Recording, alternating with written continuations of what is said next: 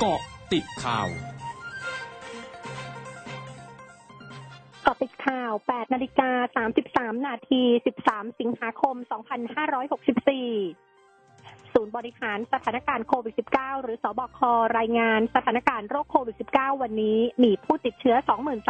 23,418 ราย จำแนกเป็นติดเชื้อใหม่ 23,030 ราย ติดเชื้อภายในเรือนจำและที่ต้องขัง 388 ราย หายป่วยเพิ่ม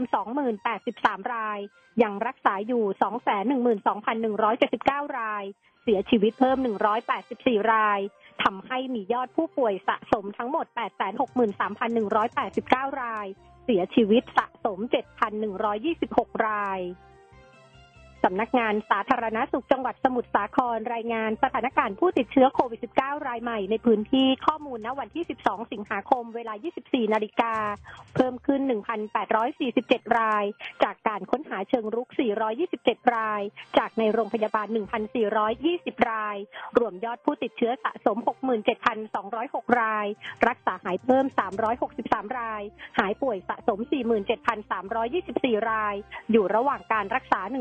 9,620 ราย มีผู้เสียชีวิตเพิ่ม 11 ราย รวมเสียชีวิตสะสม 262 ราย กรมอุตุนิยมวิทยารายงานประเทศไทยยังคงมีฝนฟ้าขนองเกิดขึ้น โดยมีฝนตกหนักบางแห่งในภาคตะวันออกเฉียงเหนือ ภาคตะวันออกและภาคใต้ฝั่งตะวันตก เนื่องจากมีมรสุมตะวันตกเฉียงใต้พัดปกคลุมทะเลอันดามันประเทศไทยและอ่าวไทย ประกอบกับมีหย่อมความกดอากาศต่ำปกคลุมชายฝั่งประเทศเวียดนามตอนบน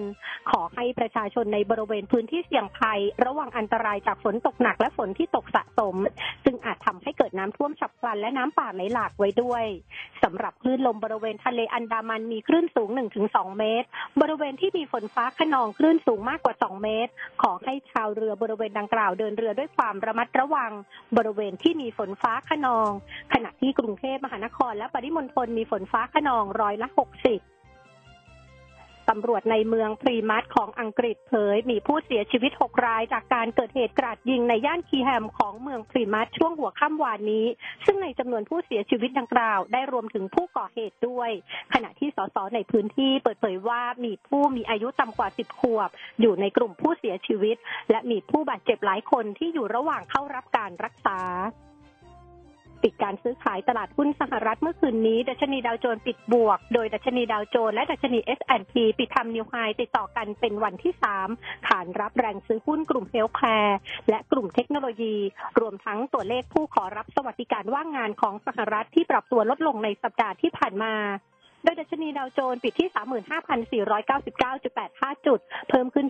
14.88 จุด ดัชนี S&P ปิดที่ 4,460.83 จุด เพิ่มขึ้น 13.13 จุด ดัชนี NASDAQ ปิดที่ 14,816.26 จุด เพิ่มขึ้น 51.13 จุด ช่วงหน้าคืบหน้าข่าวอาเซียนค่ะร้อยจุดห้าคืบหน้าอาเซียน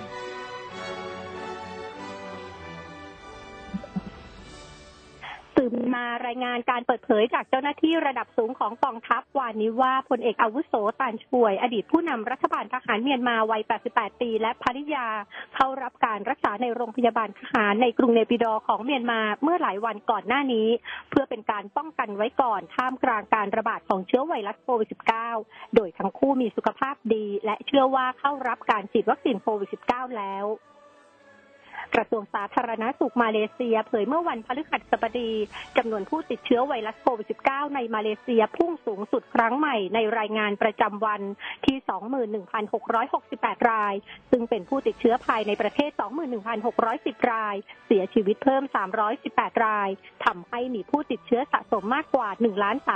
0 0 0 ราย เสียชีวิต 11,691 ราย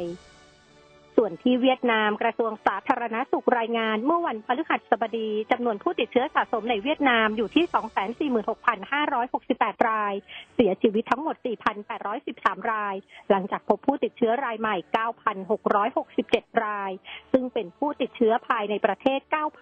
9,653 ราย โดยผู้ติดเชื้อส่วนใหญ่อยู่ในพื้นที่ตอนใต้ของเวียดนาม